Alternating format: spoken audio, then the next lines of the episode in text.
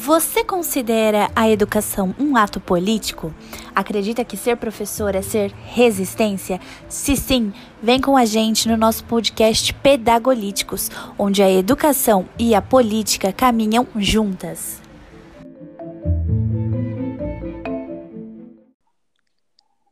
Fala galera, eu sou o Igor e vocês estão ouvindo pela primeira vez o podcast do grupo Pedagolíticos.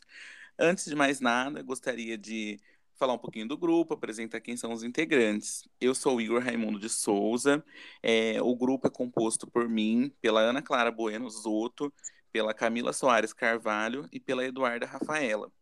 É, nós somos estudantes né, de pedagogia do curso é, da Unesp de Bauru, estamos no quarto ano e esse podcast é resultado de uma das atividades da disciplina ministrada pela professora Márcia Reis, é, da, da, disciplina de gestão. Bom, é, eu fiquei responsável por essa parte inicial e posteriormente passarei a, a fala para minhas amigas. Bom, é, o que nos trouxe aqui, né, além, muito além desse, dessa realização desse trabalho, é um dado extremamente alarmante, que é que foi retirado, né, da um dado muito triste, preocupante da Unicef, que nos diz o seguinte: é, em novembro de 2020, mais de 5 milhões de meninas e meninos de 6 a 17 anos não tinham acesso, não tinham acesso à educação no Brasil. E diante desse cenário extremamente preocupante, nós temos uma pergunta que a gente vai trazer aqui inicialmente e ela vai ser desenvolvida ao longo do nosso diálogo. É, qual tem sido o papel do gestor diante da exclusão social na pandemia? Mas, para responder essa questão, nós sentimos a necessidade de voltar um pouco no tempo e pensar em como essa exclusão já se dava antes desse cenário atual.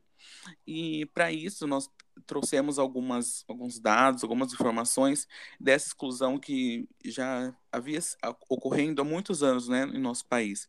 E para isso, é, eu passo a palavra então agora para Camila e para Duda, que vão trazer um pouco desse cenário é, antes do, da Covid-19. Oi, pessoal. Meu nome é Camila. E como o Igor disse, nós vamos falar um pouco né, sobre a exclusão social no Brasil antes da pandemia. Em 2019, né, o, o texto traz uma estimativa de que 1,1 milhão de crianças em idade escolar estavam fora da escola. E deste montante, né, aproximadamente 630 mil têm idade entre 15 e 17 anos, e em sua maioria estão no Nordeste. Dentre os fatores que causam essas exclusões estão as desigualdades entre área urbana e rural, sexo, cor e raça e faixa de renda. A exclusão social na área rural, ela chega a 10% das crianças entre 4 a 5 anos e de 15 a 17 anos. Em sua maioria, eles estão localizados no norte. Na área urbana, ela chega a 6%, sendo possível que um número considerável dessas crianças estejam nas periferias, é, com, a sua com a sua maioria né, localizada no norte do país. Oi, gente, tudo bem? Eu sou Eduarda, é, e pegando o gancho do que a Camila falou, nós podemos ver que esses indicadores eles são muito interessantes e também eles estão em, em, em diversos contextos, né, vividos por essas crianças e esses adolescentes. E tudo isso contribui para a evasão escolar.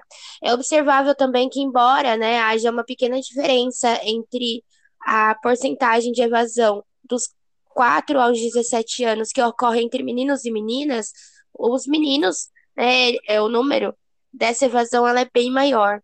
Inclusive, se a gente for falar das crianças né, e adolescentes pardos, pretos e indígenas, que somam mais de 70% dos que estão fora da escola, sendo que nesse, nesse percentual, 61,9% pertencem a famílias né, com per capita de 29,6% ou adolescentes possuem renda maior que três salários mínimos. Isso é muito preocupante porque evidencia demais, né, a divisão desigual de renda no país. Eu também vou ressaltar agora alguns dos principais motivos né, que contribuem para essa evasão é, entre os adolescentes de 15 a 17 anos. E o que acontece? Quando a gente fala é, aí sobre os adolescentes, né, o desinteresse em estudar, a procura por trabalho, né, ou se já está trabalhando e precisa largar a escola por isso, são um dos principais aí, índices né, que contribuem para que essas crianças, esses adolescentes estejam fora da escola. E, sobretudo, um dado muito alarmante é a gravidez nesse período. Tem até dados né, da gravidez a partir dos 14 anos, são mais assim de 200, é, de 200 mil né, assim, crianças que se encontram nessa condição durante os anos né, que a pesquisa decorreu aí. Quando a gente fala agora das crianças pequenas, né, que seria aí na faixa dos quatro anos, a preocupação dos pais é, é exatamente para essa questão de cuidar dos seus filhos, que eles são muito, muito novos, né, para ingressar é, na educação infantil. E aí também a gente traz uma outra questão, né, que perpetua, perpetua aí ao longo dos anos, que é, é até que ponto, né, de a gente deixa o pai decidir pela criança, que a criança também tem o direito ao estudo, à educação infantil, ela é uma parte muito importante e fundamental, né, para a construção desse ser, desse indivíduo que vai aí, né, desde a da infância até o ensino médio, faculdade e assim por diante. Bom, pessoal, é, eu sou a Ana Clara e eu vou falar para vocês um pouco né, é, sobre essa questão, então, é, da exclusão social durante a pandemia. Então, é, com a pandemia, né, essa questão da desigualdade, ela foi escancarada. Nos últimos anos, o Brasil ele vinha avançando lentamente na garantia do acesso de cada criança e adolescente à, à educação. Mas a desigualdade, ela ainda era uma realidade. Porém, durante a pandemia, isso se agravou muito. Com as escolas fechadas, quem já estava excluído ficou ainda mais longe, né, do direito de aprender, e aqueles que estavam matriculados na escola, mas não é, tinham menos condições de se manter aprendendo em casa, é, eles acabaram tendo seu direito à educação negado. Então, como já foi dito, para a gente fazer essa comparação, é, em 2019, o número né, da, de meninas e meninos fora de 6 a 17 anos fora da escola era de 1,1 milhão. Já em novembro de 2020, eram mais de 5 milhões. Então, se a gente for fazer uma comparação, esse número de 5 milhões, ele foi visto no Brasil anteriormente, é, no início dos anos 2000. Então, durante a pandemia, é, nosso, nosso país, a educação do nosso país, ela regrediu quase duas décadas. E aí a gente faz essa, essa reflexão, né, sobre o porquê é, esse número che chegou a esse número durante a pandemia. Então, assim, os motivos é, é a exclusão social, que foi agravada durante a pandemia. Então, o primeiro deles seria essas crianças, é, esses adolescentes que residem, né, por exemplo, em áreas rurais das regiões norte e nordeste. Como a com a pandemia o ensino ficou totalmente remoto, é, é preciso o quê? Usar a internet, precisa de um computador, de um aparelho de TV, e muitas vezes nessas regiões é, o sinal da internet ele nem chega. Então, assim, além da, do valor da internet, às vezes é, do acesso a, é, essas pessoas que residem nesses, nessas regiões, elas não têm nem a, a, o sinal, por causa da localidade, como é muito distante, é, não chega lá. Sem falar também da questão é, do valor, né? É, eu é, vendo algumas pesquisas, é, muitas pessoas não têm como fazer o pagamento, como pagar para ter a internet de de qualidade ou uma, uma internet. E por quê? Durante a pandemia, a gente viu que a taxa de desemprego aumentou muito. Hoje, no Brasil, a gente tem mais ou menos um total de 15 é, milhões de pessoas que estão desempregadas ou que não arrumaram, é, não conseguiram arrumar um emprego é, pela localidade, porque não tinha perto de onde reside, ou, just, ou pela pandemia, porque não tinha empresa contratando. Então, isso também é, acaba afetando a questão dessa, desses, dessas crianças e desses adolescentes terem acesso a, essa, a essas atividades. Muitas vezes eles precisam ajudar em casa, então, arrumar alguma forma de ajudar financeiramente, e também eles precisam é, de ajuda dos familiares para poder fazer né, as atividades, e é, muitas vezes não eles não conseguem ajudar os pais não, não sabem é, explicar o conteúdo, não sabem é, como acessar o conteúdo na internet, como acessar pelo WhatsApp. Também tem a questão, por exemplo, do telefone. Muitas vezes uma família tem um telefone para todo mundo usar. Então, é, as atividades são passadas pelo grupo do WhatsApp em algumas escolas. É, tem família que não consegue compartilhar desse aparelho, e também, né, gente, uma coisa que é muito importante ressaltar é a questão da é, vulnerabilidade dessas crianças durante a pandemia. Só no primeiro final de semana de isolamento no estado do Rio de Janeiro, é, foi, foram feitas 50% mais chamadas é, para a polícia de agressão, né? No caso de de agressão física. Então, assim, a gente vê que a, com o isolamento, muitas famílias elas tiveram que ficar em casa durante todo o período do dia, da noite, e isso acabou gerando um estresse, o que gerou mais, é, é, mais violência, né? São mulheres, violência contra as próprias crianças, o que gera realmente uma vulnerabilidade muito grande. E aí a criança não tem nem é, um psicológico para poder estar tá se preocupando em fazer as atividades da escola. Então, assim, esses, esses motivos, eles são muito preocupantes e, assim, é, a gente precisa, é, todos, todos os, os profissionais é, precisam da educação, precisam encontrar uma forma de estar tá revertendo né, essa situação que é extremamente alarmante. Bom, pessoal, é, é muito triste a gente presenciar, né, ouvir tantas, é, tantos retrocessos, né? É, a gente vê que o Brasil regredir é, duas décadas, né? A gente avançou mesmo assim, né? Que ainda muitos alunos fora da escola, é, havia é, ocorrido assim alguma melhora, né, um avanço mesmo. E aí a, com a pandemia só escancarou ainda mais né, as fragilidades né, dos alunos. E, e a gente retoma a nossa questão inicial, né? É, qual tem sido né, o papel do gestor, de toda a equipe escolar ali, né, é, diante desse cenário, né? É, então, é, a gente foi pesquisar, a gente foi atrás né, de algumas experiências né, ao longo é, desse período todo e a gente viu né, uma, a gente viu um estudo, né, um artigo sobre esse cenário. É, a Ana pode até fa falar um pouquinho sobre isso e a gente retomar essa discussão, assim, de qual tem sido a postura, né, dos gestores, de todos os membros ali que compõem a equipe é, diante desse cenário, né?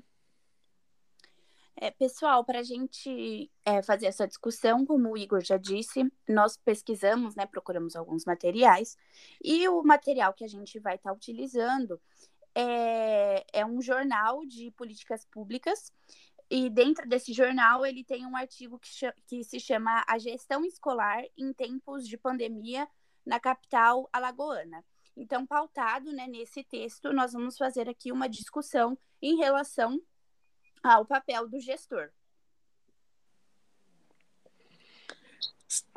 Sim, a apesar, né, de ser um outro estado, né, uma outra região do país, deu para ver, assim, né, como é, as mesmas coisas, assim, de formas diferentes, né, mas muitas situações parecidas do que a gente vivenciou aqui em Bauru, com os casos que a gente conhece, foram presenciadas, foram vivenciadas lá é, em um outro estado, outra região, e a gente vê que sem uma, uma estrutura, né, sem uma equipe por trás é, empenhada em tentar reverter essa situação, fica tudo muito complicado, porque é, acaba sendo assim as mesmas situações que ocorrem tipo aqui, mas é, o que vai mudar, né, o que vai ser o, é, a, vai fazer a diferença seria mesmo assim é, como a escola, né, quem está ali no, é, na administração vai lidar com todos esses problemas desencadeados pela pandemia, né? Exatamente, principalmente o trabalho do gestor né, deve ser redobrado, porque o gestor ele é o responsável por fazer toda a ponte em relação mesmo a, aos órgãos assim, mais burocráticos, a Secretaria da Educação, ao Estado, né? E também ele tem que fazer, ministrar isso conciliando as necessidades dos pais, do corpo de funcionários que ele tem, né, também dos alunos. E nesse novo cenário, que é necessário, assim, é, tecnologia, né, essas inovações que o professor, tanto quanto também o gestor, eles precisam se reinventar para conseguir dar conta de todas as demandas que estão surgindo, né? Porque a escola, ela precisa de alguma maneira ainda assim atender a todas essas crianças e adolescentes. Sim, e é, eu, quando eu estava fazendo a minha pesquisa, né, gente, além desse texto do gestor, eu também encontrei é, um documento que a Unicef lançou agora em, em abril, agora de 2021, que fala especificamente da pandemia, e eles falam, né, sobre alguns... É, alguns, eles apontam, né, algumas coisas que, a, que os gestores é, podem fazer para para poder é, tentar reverter essa situação antes que ela fique mais preocupante do que ela já está. Então, assim, é, como o gestor é que administra, é, ele é, precisa ter uma conversa, precisa é, ter realmente o apoio de toda a, a escola para que faça, né, para que seja feita uma busca das crianças e dos adolescentes que estão fora da escola. É, para que tente é, pegar essas crianças e trazer novamente, né, é, reaproximá-las para a escola. Sem falar que, se a gente for parar para ver agora, nesse momento, já existem algumas escolas que estão voltando, né, a ter o, o atendimento presencial. Então, assim, as, a, o gestor ele também precisa se preocupar com a infraestrutura das escolas para receber esses, esses estudantes no retorno às aulas. É, foi feita essa pesquisa e 40% das redes é, é, elas reportaram que elas eram inadequadas para estar tá recebendo esse, essas crianças e esses adolescentes novamente. Então, o gestor ele também precisa se preocupar com essa questão de estar tá alinhando todo o corpo docente, todos os funcionários da escola, para que seja feita essa, esse retorno é, respeitando todas essas regras que a gente tem por causa da pandemia, né?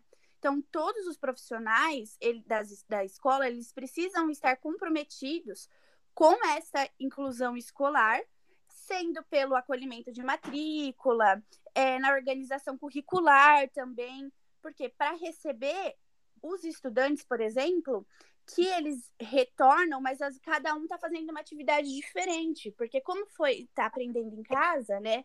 cada um parou num ponto, cada um fez uma atividade. Não é aquele ensino que está todo mundo aprendendo a mesma coisa naquele momento, porque cada um tem uma realidade. Muitas vezes um consegue aprender isso, o outro consegue fazer uma outra atividade. Então o gestor ele também precisa se preocupar com essa questão do que de conversar com o corpo docente para organizar esse currículo para receber todos esses, esses estudantes que estão voltando, né, ou que iniciam ou que estão retornando às atividades em diferentes momentos. Sim, e também é pegando esse gancho da Ana, né? É bom lembrar, né, que as secretarias, né, têm exigido, né, uma cobrança meio que exacerbada, né, pela condução das atividades. É, tipo, eles querem que as crianças retornem é, de forma presencial como se nada tivesse acontecido, né? Tipo, de uma normalidade que não é, ela não existe. E aí faz necessário, né, da, desse conhecimento das famílias, é, olhar cada caso, como foi, é, como essas crianças puderam fazer essas atividades na casa, e aí são várias outras complicações que esse cenário atual ele requer. Né? Sim, é um assunto muito complexo, né? É muito complicado. E pensando assim, né, no cenário aqui da nossa cidade de Bauru, a gente é, buscou o contato com pessoas envolvidas na gestão, né, tanto de, escola, de uma escola particular ou de uma escola pública, para ver quais é, têm sido as medidas que eles têm tomado, né, para tentar é, sanar de alguma forma essa exclusão causada pela pandemia. Então, acho que agora a gente podia falar um pouquinho sobre isso, é, para a gente já conseguir encaminhar a nossa fala para o final. Bom, pessoal, então, é, após toda essa discussão, né, que nós tivemos aqui, é, a gente sentiu uma necessidade de pensar em como essa exclusão social tem afetado aqui a nossa cidade. E aí, para isso, né, nós entramos, entramos em contato com é, pessoas envolvidas né, na gestão escolar, tanto de, da rede privada e da municipal aqui de Bauru, e a gente conseguiu contato, né, com, com duas pessoas. Uma delas está aqui ao vivo com a gente e a outra eu vou eu vou ler o que ela mandou, né? E aí a gente fez a seguinte pergunta, né, para os nossos entrevistados: é, como a pandemia expõe a desigualdade no acesso à educação? E quais as medidas que você nota enquanto membro gestor da escola, pública ou privada, que foram tomadas para diminuir é, para, a diminuição da exclusão social na pandemia? E aí a gente passa a fala agora para a Fran, né, que é uma das nossas convidadas hoje. Pode falar, Fran. Oi, oi. Aqui é a Franciane, é, eu participo da gestão do Colégio Bauru e aí, pensando no que, que o Igor trouxe enquanto questionamento, eu acredito que a pandemia ela evidenciou inúmeras idealizações que ainda não foram concretizadas, é, assim como apontou grandes problemáticas que a gente tem vivenciado há muito tempo e que, em meio ao cotidiano, elas acabam sendo abafadas. E aí, dentre, dentre elas, a gente tem esse alto índice de desigualdade social, tanto em seu amplo sentido e especificamente na educação. E aí, partindo do fato de que as escolas particulares estão trabalhando ativamente e, inclusive, presencialmente desde outubro de 2020, ou seja, desses sete meses corridos, é, em vista de recuperar os processos de aprendizagem e socialização da criança, né, é, são essenciais a escola pública ela segue parada. E aí, quando a gente faz uma análise, a gente vê que é uma análise cruel, né? Porque a gente está falando desse aspecto, a gente fala de educadores que, que seguem seus cotidianos em tamanha incerteza e batalhando para assegurar esse, esse lugar nessa chamada estrutura, é, em meio aos tantos, tantos protocolos exigidos. E aí, quando num piscar de olhos a gente chega na escola pública, a gente vê que ela permanece parada. É, eu gostaria muito de dizer que fosse parada apenas em algumas de suas atividades, né, enquanto consequência dessa pandemia, mas não, né, a gente fala de uma escola que paralisou mesmo. Então, nesse período todo que a gente tem vivenciado, praticamente não houve oferta de atividade remota, ou se houve, não eram atividades, acredito que dignas a essa criança, né, a essas, as nossas crianças, que há mais de um ano tem passado parte do seu tempo na rua, brincando e socializando como fosse possível. E o fato de conhecer educadores, professores, gestores da escola pública, é, foi possível deslumbrar pessoas com, com muita força de vontade, com muito objetivo, com muito preparo, né, que nesse tempo tem tentado muito, muito mesmo fazer com que haja uma constância nos processos educativos da criança, mas que não estão assegurados por esse chamado governo que a gente vivencia. E por isso elas acabam por falhar. Ainda que insistam com as famílias via WhatsApp ou batendo nas suas portas, é uma grande dificuldade. Então, acho que, na verdade, a pandemia vem para escancarar essa desigualdade, né? E nos exige mais ainda a reflexão e a ação enquanto professores, educadores, né? É, professores em formação. Eu acho que é essencial. E quando a gente pensa nas possíveis ações, né, que o Igor trouxe a gente falando sobre as possíveis tomadas né, para a diminuição da exclusão social na pandemia, é, a gente tem muitas ações que foram geridas ao longo desse período que foram encerradas. E foram encerradas por uma série de outros interesses que sobressaltaram. E aí, a considerar especificamente sobre a gestão da qual eu participo, nós consolidamos uma parceria com uma instituição, um projeto de Bauru, que atende comunidades bauruenses, é, que nesse período foi essencial para o acolhimento das crianças e proporcionar cuidados básicos. Então, foi uma parceria que já existia, mas que ainda não estava consolidada, né? não estava ainda com ações tão efetivas, e que nesse momento foi possível que acontecesse, justamente por uma mobilização da gestão.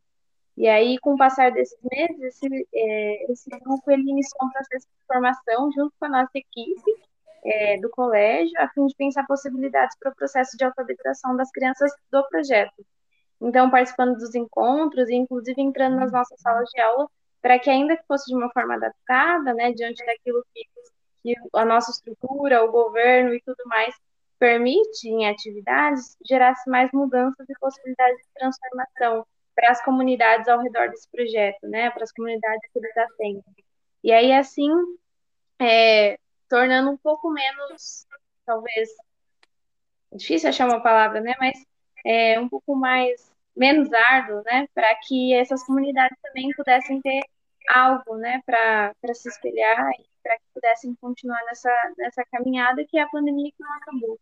Né? Então, assim, muitas comunidades têm sofrido brutalmente com essa pandemia, mas a gente vê também os educadores mobilizados para que para que as coisas aconteçam, né? Para que algo seja possível, para que essas crianças não percam tanto é, ou além do que já perderam nesse período de um ano de pandemia.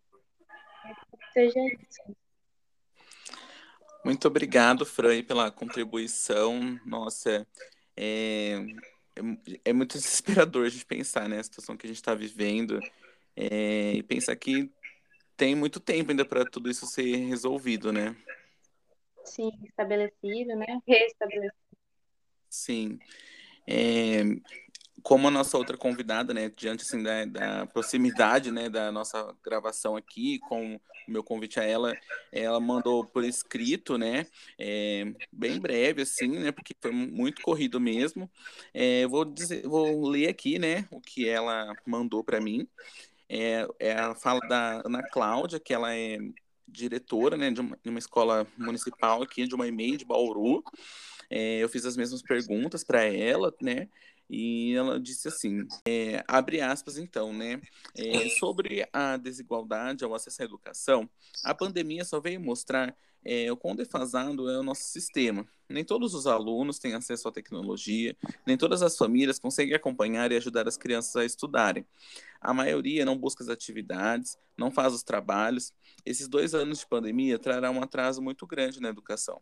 É, nem todos os professores estavam preparados para lidar com a tecnologia. A escola não está preparada. Nossos aparelhos são ultrapassados, velhos demais é, med as medidas, as medidas né? É, disponibilizamos acesso aos pais por meio de, das redes sociais, Facebook, WhatsApp, ofertamos a retirada das atividades e dos materiais pedagógicos na escola.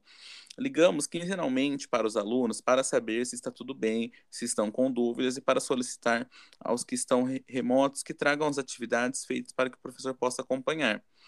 É, o professor de cada turma, é, uma vez na semana, está à disposição dos pais para tirarem dúvidas e, dentro do protocolo de biossegurança, estamos atendendo presencial os alunos que optaram pelo ensino presencial.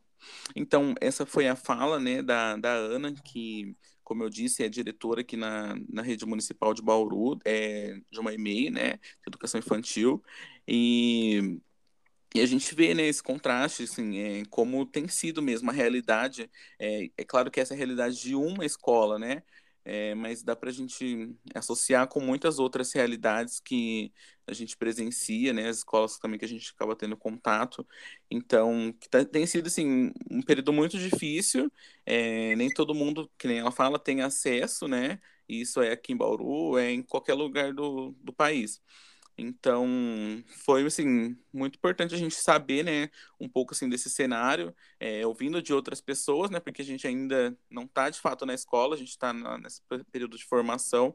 Então, foi assim muito muito bom, né? A gente saber um pouco mais especificamente aqui da nossa cidade. Então, assim, é, é, basicamente, né, é, a nossa discussão é, era essa, né, de pensar é, sobre essa exclusão social antes da pandemia, é, como a pandemia agravou ainda mais e quais, quais têm sido as medidas, né, é, aqui em Bauru, em outros locais, na rede pública, privada.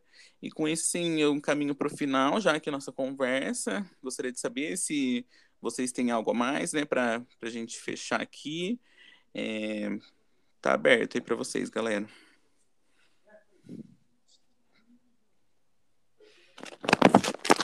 Pessoal, eu acho que, que foi isso, né? É, foi é bem legal a gente realizar essa conversa para realmente saber um pouco mais sobre a realidade, porque assim, pesquisando, né, lendo literatura, a gente consegue ter uma ideia, mas às vezes é tudo muito fantasioso, né?